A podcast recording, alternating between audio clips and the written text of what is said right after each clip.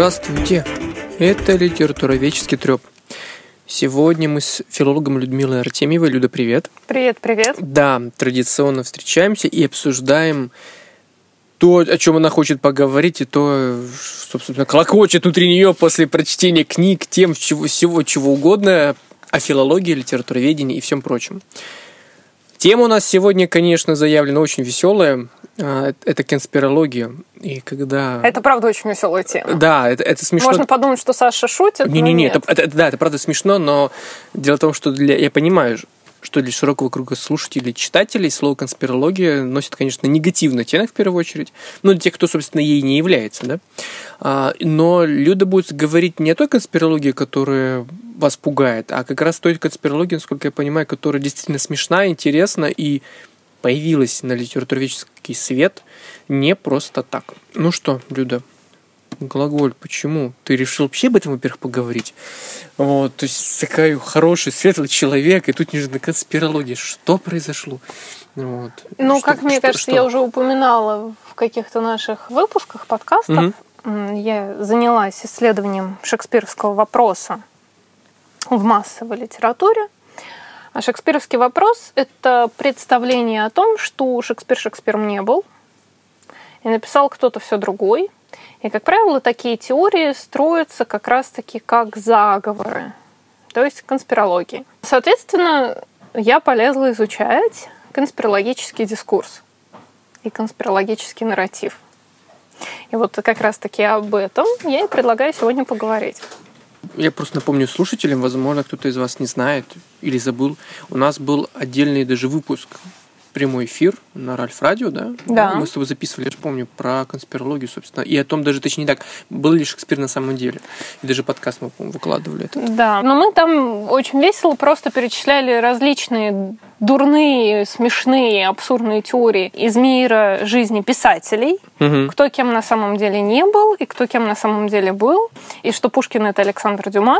А теперь, мне кажется, было бы интересно рассмотреть вообще как формируется и почему формируется конспирологический дискурс, каковы его корни, и во вторую очередь, что с этим явлением и этим дискурсом делает художественная литература.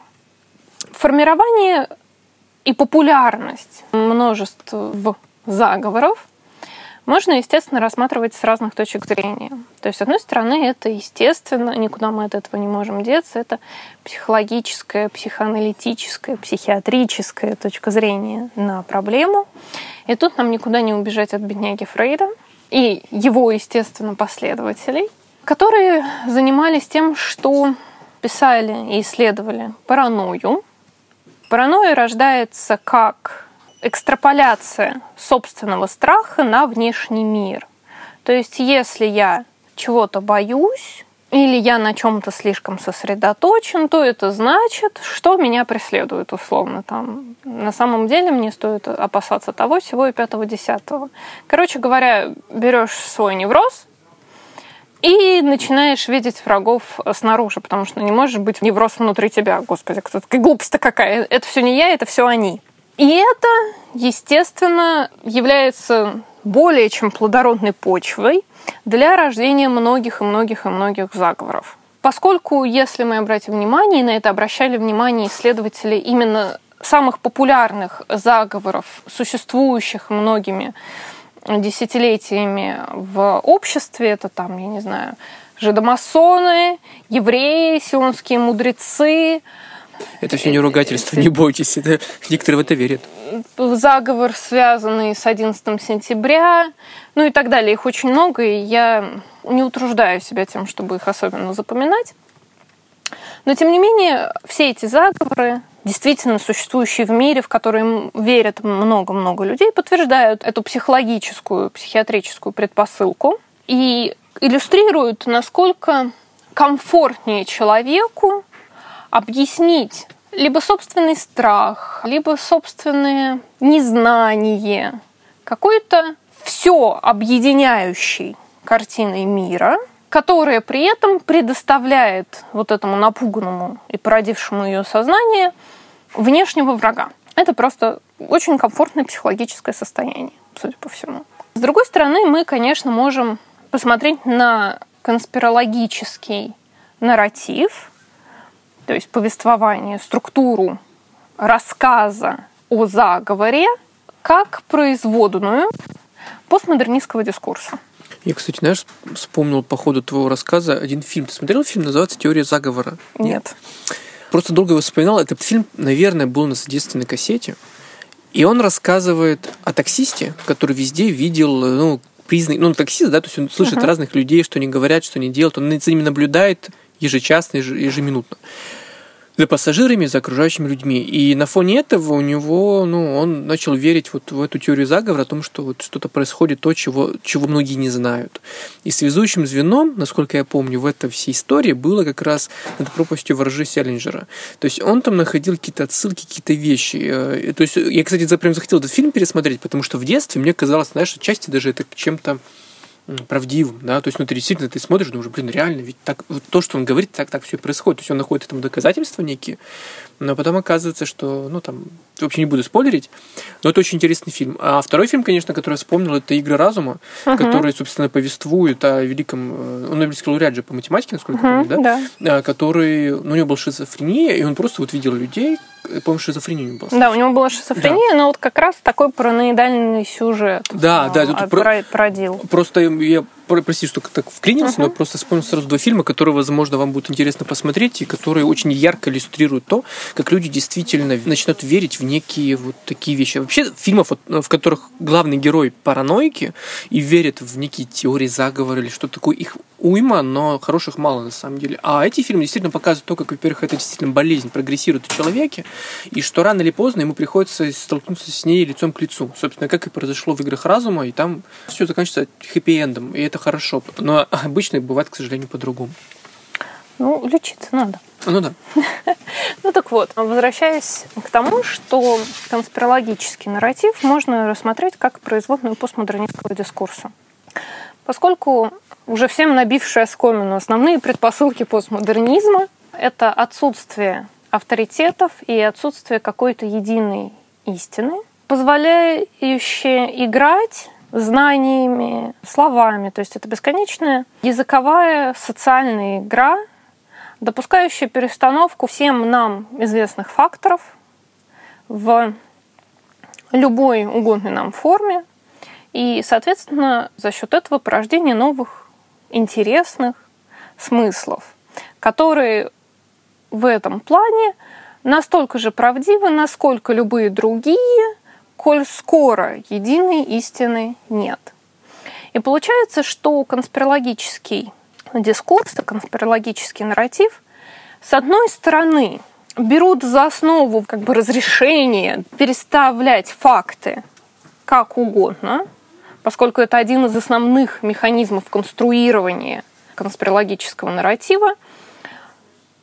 С другой стороны, это такой ход от противного – Поскольку если постмодернизм говорит, что смыслов может быть великое множество, то конспирология, конспирологический дискурс утверждает, что смысл есть один, единственный, какой-то вот объединяющий все остальные смыслы. То есть это какая-то попытка структурировать непонятный, опять-таки, мир и придать ему какой-то смысл. Это отклик, по большому счету, на ту бесконечную свободу интерпретации, которую подарили нам Барт и прочие постструктуралисты, Юлия Кристева с ее мозаикой цитаций. Но конспирологи, естественно, берут метод условно в абсолютно противоположном ключе. Как отмечает Умберто Эко, наш любимый, вообще черта времени — это семиозис, то есть постоянное конструирование каких-то планов, историй, порождение смыслов, интерпретации. Это та игра, в которой мы все увлеченно участвуем. Но конспирологи, как замечает Эко, увлекаются этой игрой в интерпретацию. И у них получается бесконечный семиозис. То есть бесконечное порождение смыслов. Абсолютно все прочитывается как знак и становится частью заговора, частью какого-то единого великого плана. Несмотря на то, что конспирологи пользуются методами постмодернистскими и постструктуралистскими. То есть они прям им подготовили отличнейшую почву для того, чтобы они с новой силой, что называется, воссияли. Идеологически конспирологи всегда нацелены на прошлое. Они отвергают настоящее, и конспирологический дискурс всегда ностальгичен. Он ищет объяснение ужасного современного мира в прошлом, игнорируя современность и пытаясь объяснить все, что случилось с миром, какими-то древнейшими-древнейшими событиями, которые, опять же, конспиролог увязывает воедино достаточно произвольно. При этом сам заговор, который создается заговорщиками, он приобретает статус мифа. Он неизменен, этот заговор, и безусловен. Его не нужно доказывать и объяснять. Не нужно никаким образом предоставлять факты, подтверждающих твою правоту. Поскольку, как опять же метко подмечает Умберто Эко, отсутствие подтверждения является подтверждением. В своей замечательной статье, кажется, «Сила ложного» Умберто Эко приводит прекраснейший пример, который потом еще обыгрывает в «Маятнике Фуко» в своем конспирологическом романе, что в какой-то момент общественность посчитала, что Декарт розенкрейцер. Но поскольку считалось, что ни один истинный розенкрейцер не будет ходить и говорить, что он таков, и вообще его нельзя увидеть, и то, что розенкрейцеров и их орден нельзя увидеть, является неопровержимым доказательством их существования, Декарт просто начал постоянно где-то со всеми тусить, ходить, показываться на глаза, и общественность от него отстала. Ну, раз мы его видим, значит, он действительно не розенкрейцер, что уж тут. Так вот он всех и обыграл. Слушай, ну мне, конечно, еще волосы на голове дыбом не встали, но мне вот, слушая все это, я понимаю, что мы имеем дело с какой-то литературной гидрой, что ли. То есть фактически конспирология это гидра, потому что ты не можешь ее убить, ну как бы как явление, ты вообще ничего с этим делать не сможешь. Потому что, во-первых, она очень в общем, постмодернизм для нее это прекраснейшая почва, такая плодотворная, да, потому что она дает возможность бесконечно множить некие смыслы и, и не находя ну, как бы, никакого подтверждения. Это раз, а два. Но я думаю, кто-то из нас хоть раз в жизни пытался человеку, верящим в какую-то некую теорию, да, такую странноватую, попробуй кому-то из них что-то докажи, не, не получится. Ну, потому что даже если, например, ты приводишь некий контраргумент, причем явный, ясный, сильный контраргумент, не поможет. Даже если человек как бы уходит, вырастет новая голова, он что-то тебе еще скажет, подтверждающий уже эту теорию. Все.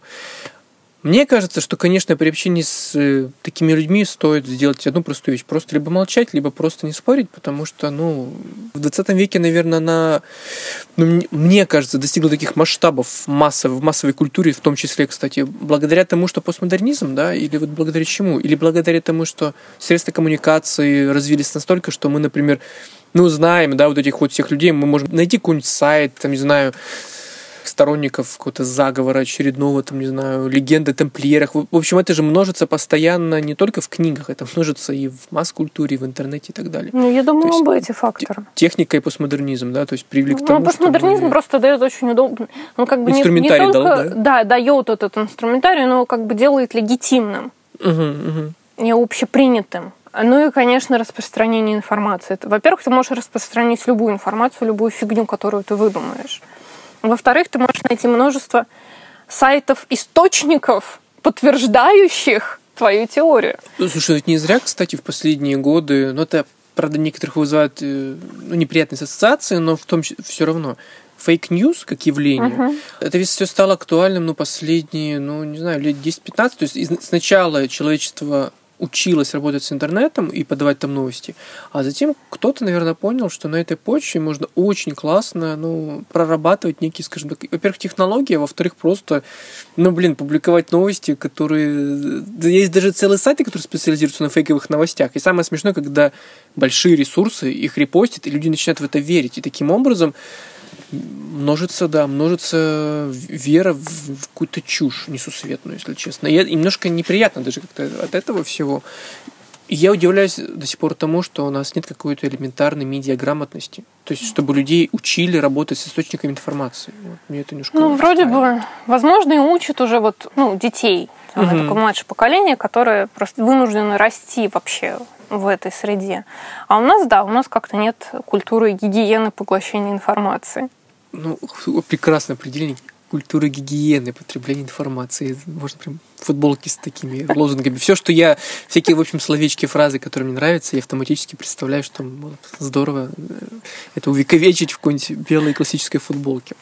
А, но я так понимаю, что ты ведь в процессе подготовки к нашему там разговору ты читала, конечно же, «Маятник Фуко», да, Умберто да. И, собственно... Но я бы вот хотела остановиться да, еще. Окей. Да.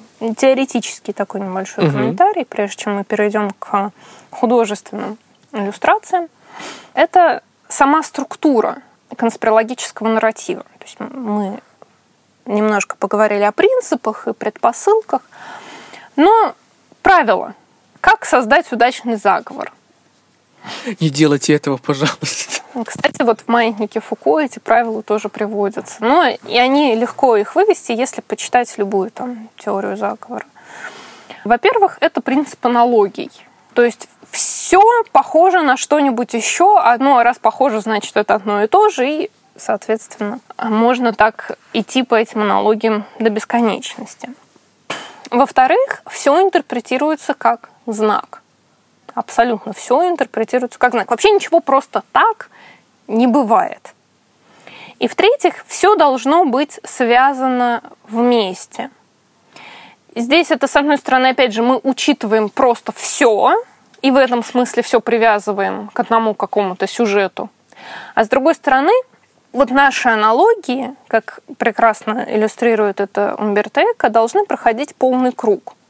Ну, то есть ты начинаешь с аналогии А, переходишь на Б, на С, на Д, и последняя из них должна быть аналогичной А, тому, из чего ты вышел. То есть ты вот так вот должен пройти этот круг. И это является доказательством, что твоя теория верна.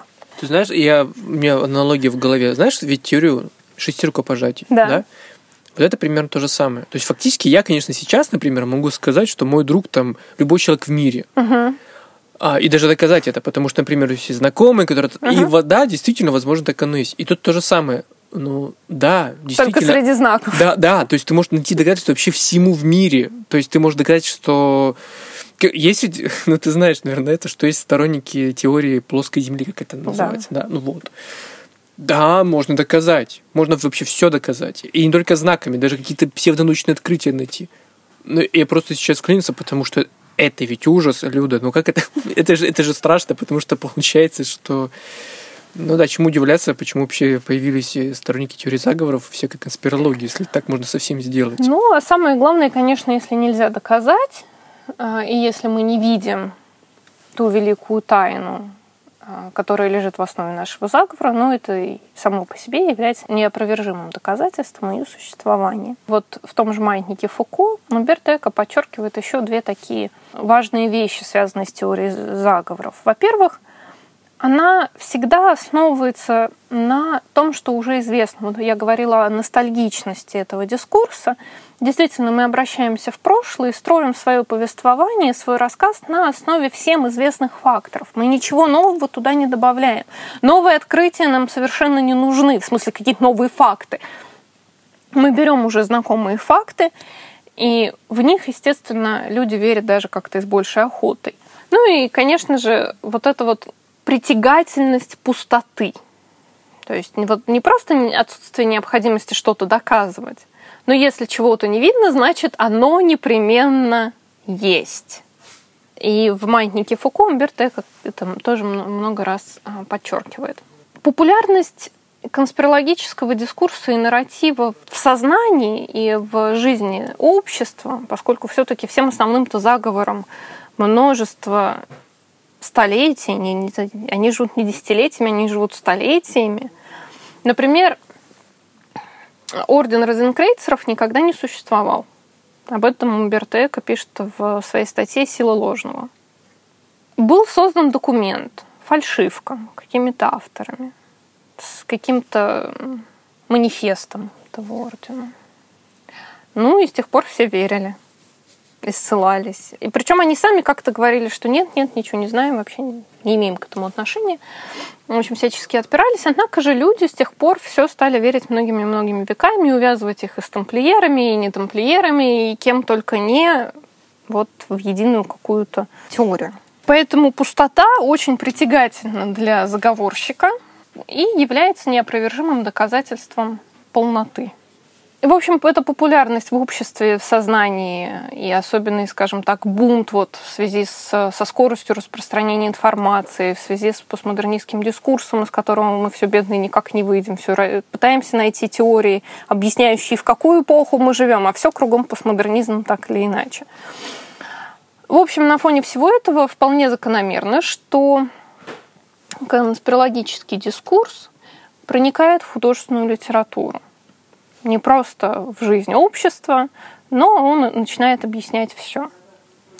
И, естественно, появляется жанр конспирологического детектива, что тоже абсолютно логично и вытекает из самой структуры конспирологического нарратива, в котором все воспринимается, как я уже говорила, как знак, а рассказчиком или заговорщиком как раз-таки выступает Человек функции детектива. Он изощренно выискивает ключи, которые приведут его к разгадке.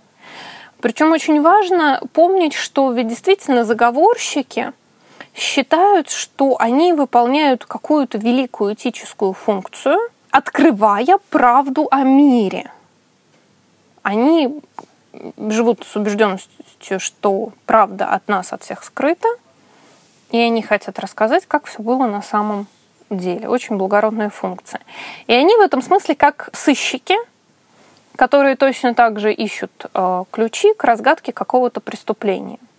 Только если в детективах это какие-то локальные частные преступления, порождающие множество сюжетов, то здесь это один великий, всеохватывающий, погруженный в прошлое сюжет, вот объясняющий нам весь мир.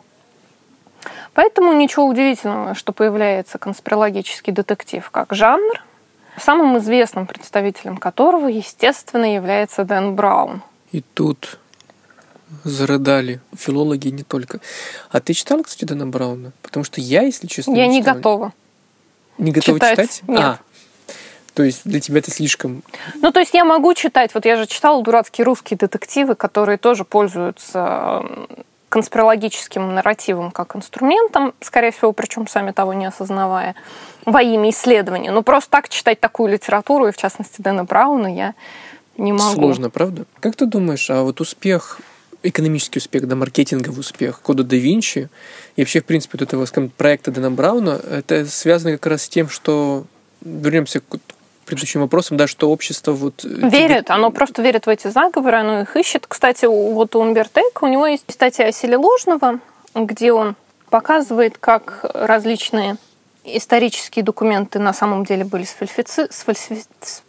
сфальсифицированы, и как некоторые наше верование в том, что, я не знаю, в средние века отцы церкви считали, что Земля плоская, вообще на самом деле не обосновано, потому что есть доказательства того, что они знали, что Земля круглая, и вообще-то нигде не утверждали, что она плоская, но на общественной убежденности, что они считали Землю плоской, выросло много различных других представлений о тех временах. То есть это не заговор, но один неверный факт, одно какое-то неверное – убеждения, как круги на воде, порождают просто множество смыслов, исходящих из ложной предпосылки.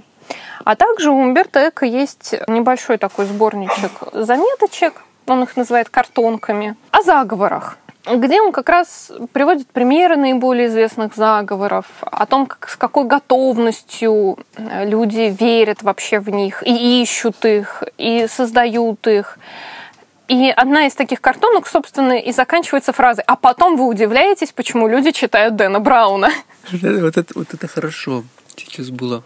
Слушая тебя, я убеждаюсь еще мысли, что человечество вообще все-таки все еще верит апокрифам, да, ну, назовем это так, uh-huh. то есть недостоверным источникам, подтверждений которых нет. Это первое. Второе, я не удивлен тому, что многие в последние лет 10 в, в разных странах вспоминали такой термин, как, как это новое средневековье, да, то есть как, вроде, вроде как технологически человечество развилось, да, ну, уже как бы в Марс летают, и он недавно Илон Маск с, с Occupy Mars, все дела. Но, правда, Илон Маск сделал фотографию и картинку взял Луны. Ну, ну, наверное, троллинг такой, думаю, был с его стороны, но все равно было смешно. То есть человечество уже собралось покорять космические вершины, но при этом оно верит в абсолютно бессмысленные, очень часто глупые вещи. И с этой точки зрения я, я просто порекомендую нашим дорогим слушателям, возможно, попробовать наш длинный, да, назовем так, long speak подкаст про миф, который ты mm. как раз вела, да, то есть три выпуска у нас было, и в каждом из них ты, в первом, по-моему, из них ты наиболее четко объяснила, что действительно мифологичность. Миф с нами всегда, независимо от периода, скажем так, человеческой истории. То есть миф с нами. И ты это говорила сегодня, что, ну, то есть конспирологи они делают? Они создают свой новый миф, в который они верят и которым они руководствуются. И от этого немножко жутко становится, если честно, потому что мы, получается, ходим по кругу, и, ну, имеется, имея в виду конспирологическую всю эту историю, и, похоже, она никогда не закончится, и Дэн Браун и его произведения, они будут э, в топе на рынке, потому что люди любят верить в некие тайные вещи, в абсурдные идеи. Возможно, потому что они не хотят копать глубже, а не куда-то в сторону. Ну, и... во-первых, это увлекательно. Да. Ну да, поверить в какую-то Ники, да, это... Да даже не поверить, ну, я не думаю, что каждый читатель Дэна Брауна такой, ох, правда, он мне открыл глаза. Угу, угу. Увлекательное но, чтение. Но да? это увлекательный, для многих это увлекательный рассказ, хотя я не могу разделить такой точки зрения, который, помимо прочего, как будто бы предлагает тебе действительно какие-то фактические данные, фактические выдержки обучает тебя чему-то и является таким своеобразным путеводителем по миру и его истории. Например, я читала о коде да Винчи, и если вы читали сам код да Винчи, вы меня можете поправить, а, что повествование предваряется и заканчивается как будто бы фактической сводкой. Перемежается, естественно, цитатами из Википедии. Я просто тоже не читал, поэтому я сейчас ну, периодически на самом удивляться. Деле, вся, вся такая подобная литература, откуда брать факты? Но ну, неужели человек действительно знаток всей истории? В конце концов, это не Умберто Эко. Конечно, очень часто во многих подобных произведениях, и речь уже не только о Дэнни Брауне, информация берется ну откуда? Ну, из Википедии, даже если где-то есть историческая справка.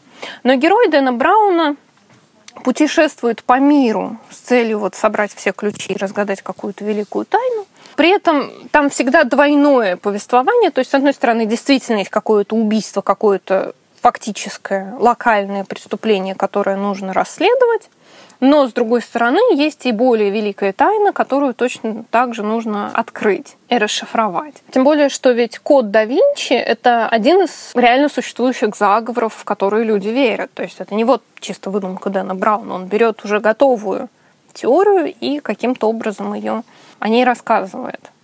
А ты фильм тоже не смотрела, да? Есть же фильм, по-моему, Я еще. смотрела продолжение «Ангелы а, и демоны». А, слушай, я даже не так видишь. Ага. И там, кажется, трилогия «Код да Винчи», «Ангелы и демоны» и что-то там еще.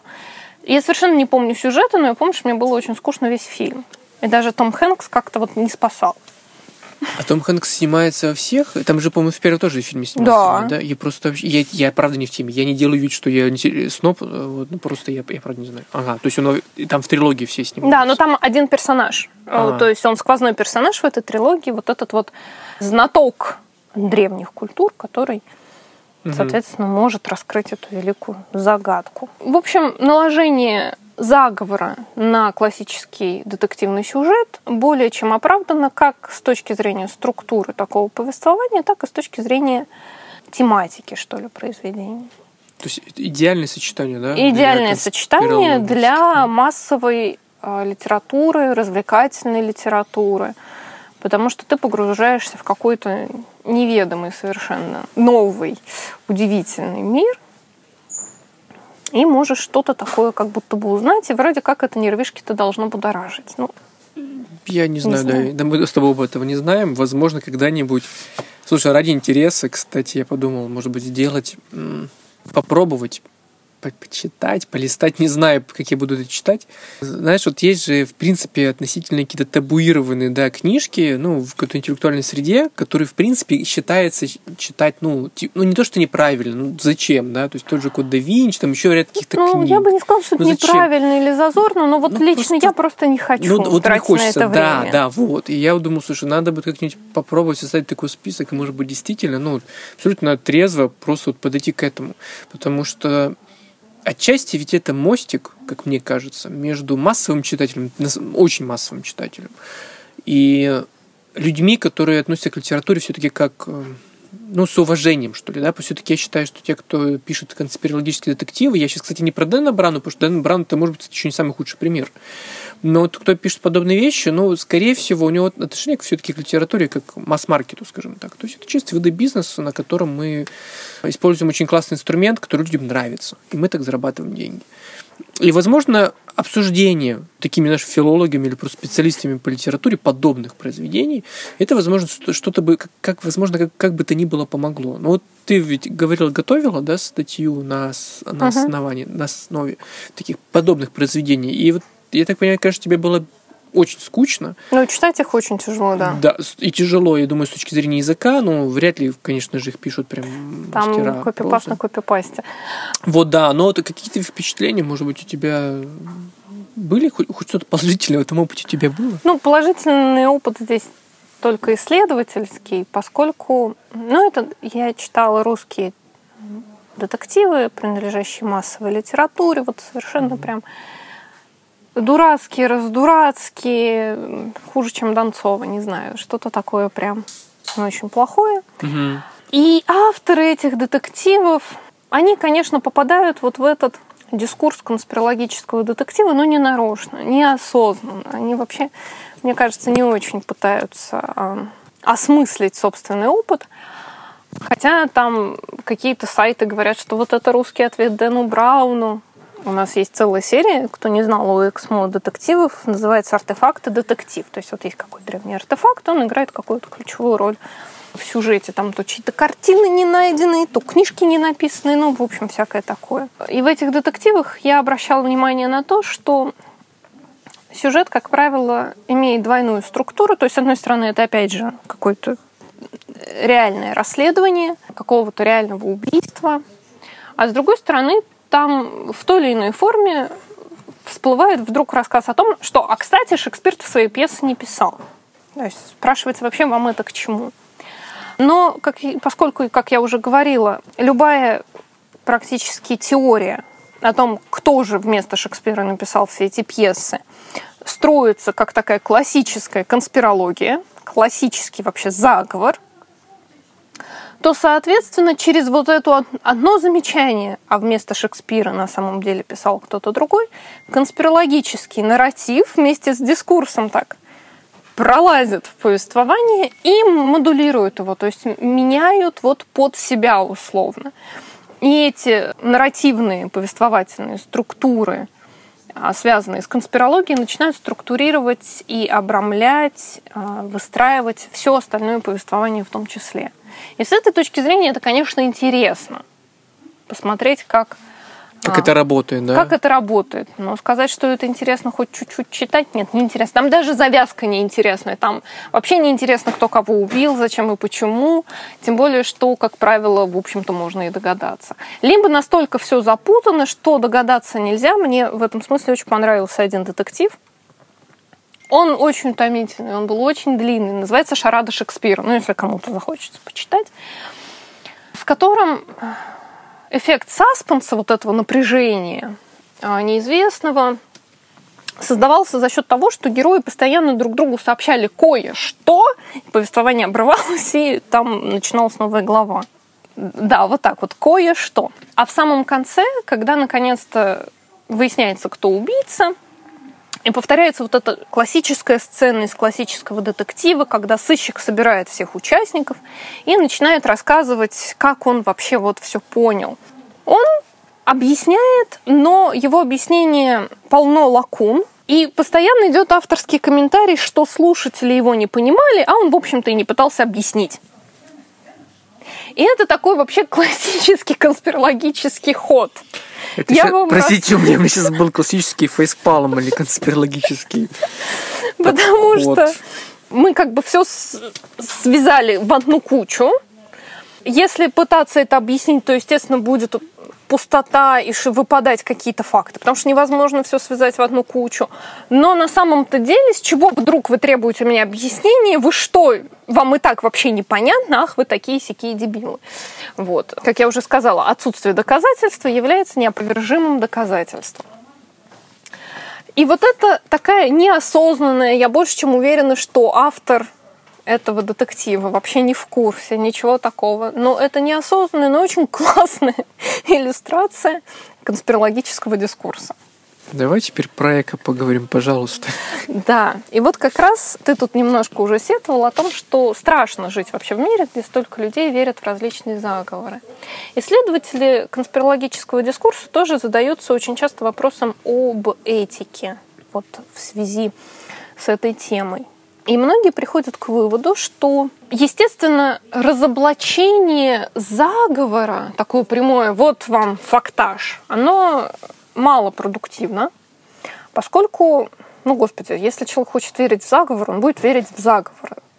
Зачем ему фактаж? Он, в общем-то, мог бы ведь изучить все, но нет.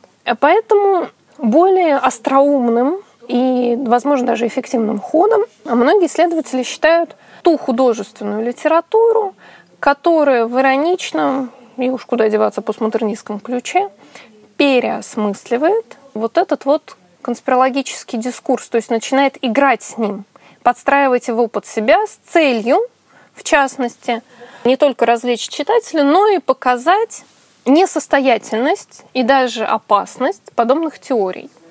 Ну вот, в частности, маятник Фуко Умберто Эко. Это конспирологический роман, но это конспирологический роман, как, вот знаете, первый уровень повествования или, я не знаю, конспирологического дискурса – это Дэн Браун, а надстройка и игра с, с таким повествованием – это уже Умберто Эко.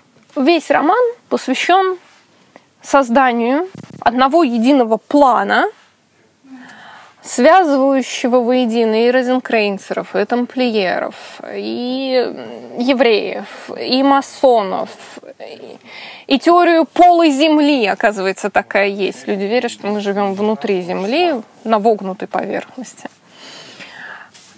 И там еще каких-то излучений пятого и десятого, и, в общем, за всем не уследишь.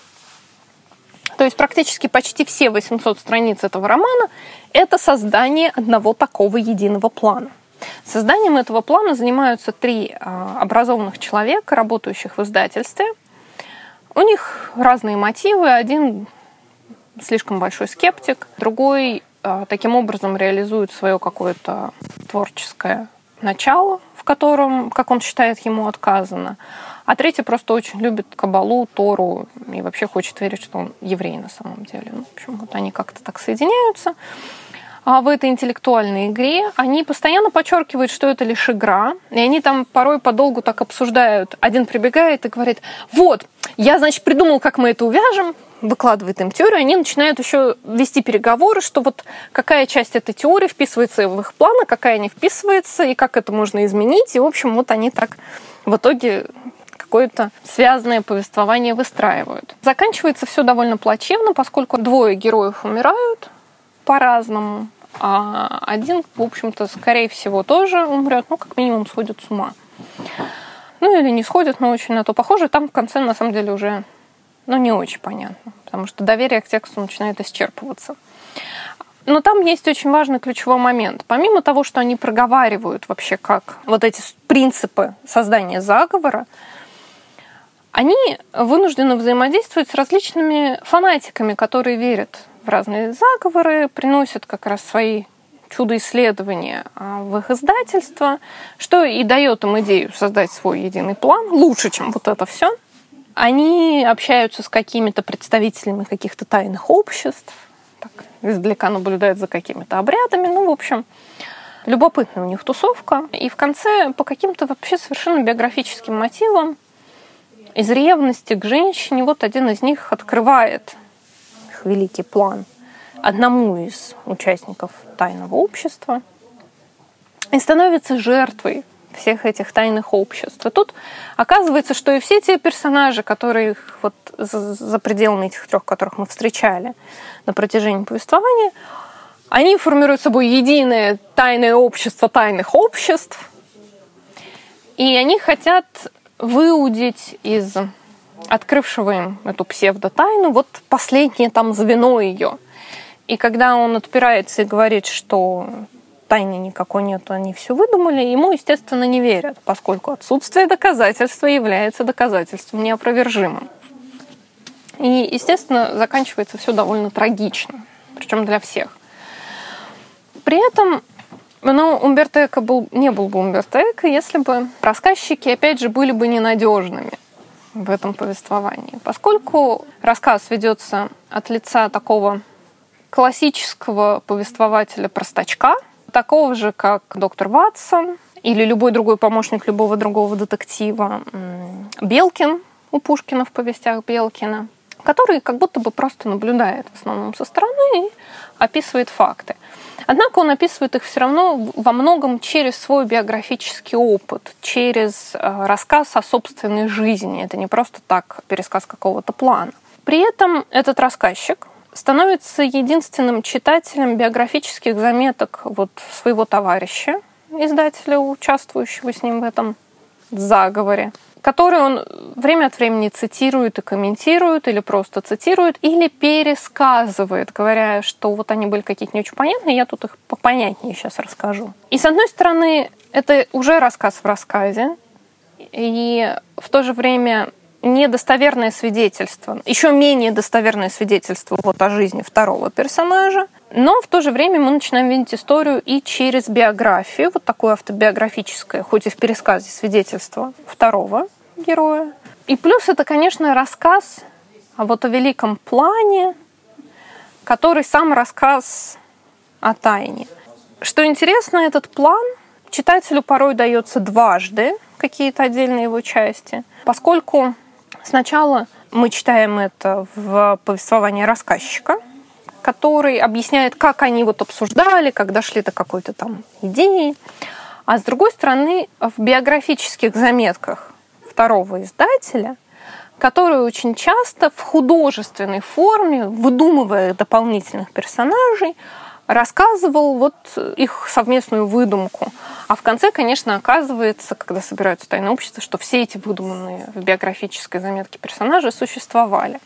И поэтому я говорю, что к концу множится количество недостоверных рассказов, которым непонятно до какой степени можно доверять. И в конце, когда замешивается вот эта вот совершенно сумасшедшая трагическая заварушка, неясно, насколько можно ей верить это уже плод воображения одного из героев рассказчика, или все-таки это действительно произошло, и это его автобиографическое свидетельство. Это вообще сложно читать? Нет. Не, при этом это не сложно читать. Нет, совершенно. Потому что твоего описания мне, мне голова кругом уже пошла. То есть, ну, такое ощущение, как будто я блуждаю по лабиринту, в котором я не то, что не знаю, где... Ну, то есть я даже туда не зашел. Меня, знаешь, как будто туда телепортировали, но при этом я вообще не знаю, куда двигаться, и вот постоянно вот эти движение. А, это увлекательно, да? Это сколько? читать увлекательно, но мне было только немножко сложновато, потому что поначалу я пыталась запомнить перемещение каждого тамплиера, но потом я плюнула, и дело-то пошло полегче. Лайфхак от Люды. Не, не пытайтесь понять, куда двигались тамплиеры. Ну, мне кажется, я изначально, наверное, и планировал так. Ну, опять же, мы не можем интерпретировать, но это, это здорово, что когда автор, знаешь, специально так все запутывает, что даже если ты пытаешься, ты не можешь это разгадать. Ты просто расслабься, да, и, и читай. И читай, да. И читай. Все равно там подчеркивается, что план не настоящий. Угу. Постоянно. Поэтому, собственно, зачем было запоминать? Другое дело, что это, может быть, в моем аналитическом описании кажется, что рассказ сложный. На самом деле рассказ простой. Он говорит, вот я там был, жил тогда, тогда-то, потом там-то я жил, потом я делал то-то, то-то, вот этого персонажа встречал так-то, так мы пришли к этой идее. А вот тут я понял, что он еще вот что делал, когда прочитал его заметки. На самом деле никакой сложности в этом чтении нет, но я постаралась перечислить вот эти модусы, что ли, автобиографических рассказов, чтобы подчеркнуть, насколько это рассказ в рассказе и в рассказе постоянно все, как бы от первого лица, но в пересказе что создает какой-то буфер, какую-то дистанцию между вот непосредственно читателем и создаваемым заговором. То есть все подчеркивает, что это просто история. Но просто история, которая может привести к трагедии к очень печальному концу. То есть все-таки заговор опасен, вера в заговор опасна, и Эко это в частности показывает. Ну, я тоже об этом подумал.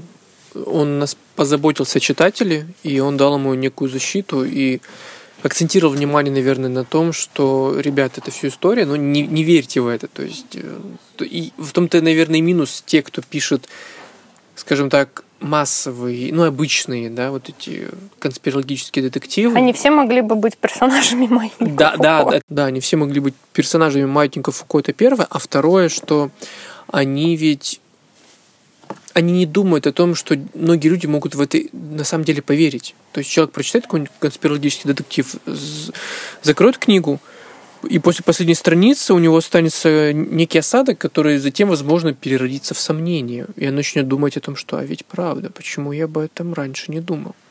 Может быть, ты помнишь, раньше были такие газеты, я уж не помню, как они назывались, но там была суть в том, что ну, там на первой полосе было типа там, на самом деле пирамиды это изделия пришельцев, да, и там ту ду ду и так. И... РНТВ у нас потом был. А, да, ясно. Вот, да, но я помню эти газеты с этими заголовками, мне вот жаль, что я бы, я бы мог их покупать, но не читать, конечно, а вырезать эти все заголовки, потом сделать прекрасную какую-то, знаешь, такой памятник конспирологии, но, к сожалению, тогда я еще этого не понимал.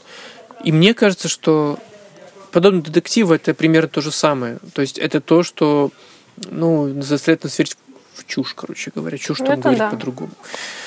А да. вот еще один трилогия, еще одна трилогия художественная, которая также играет вот наподобие того, как это делает Эко с конспирологическим дискурсом. Мне, правда, не удалось ее прочитать, поэтому я просто вкратце пишу на основе исследований, которые мне встретились. Это трилогия Антуана Белло французский автор. Он частично переведен на английский, кажется, совсем-совсем не переведен на русский. И, собственно, из-за того, что я не смогла найти в открытом доступе английский вариант романов, я не, смогла прочитать, хотя очень хотелось. И вот первый роман в этой трилогии называется «Фальсификаторы», а речь там идет опять же об издателях. Они создают фейковые новости, заговоры, они это публикуют, печатают. И основной аргумент там в том, что таков запрос, и, соответственно, такова наша работа.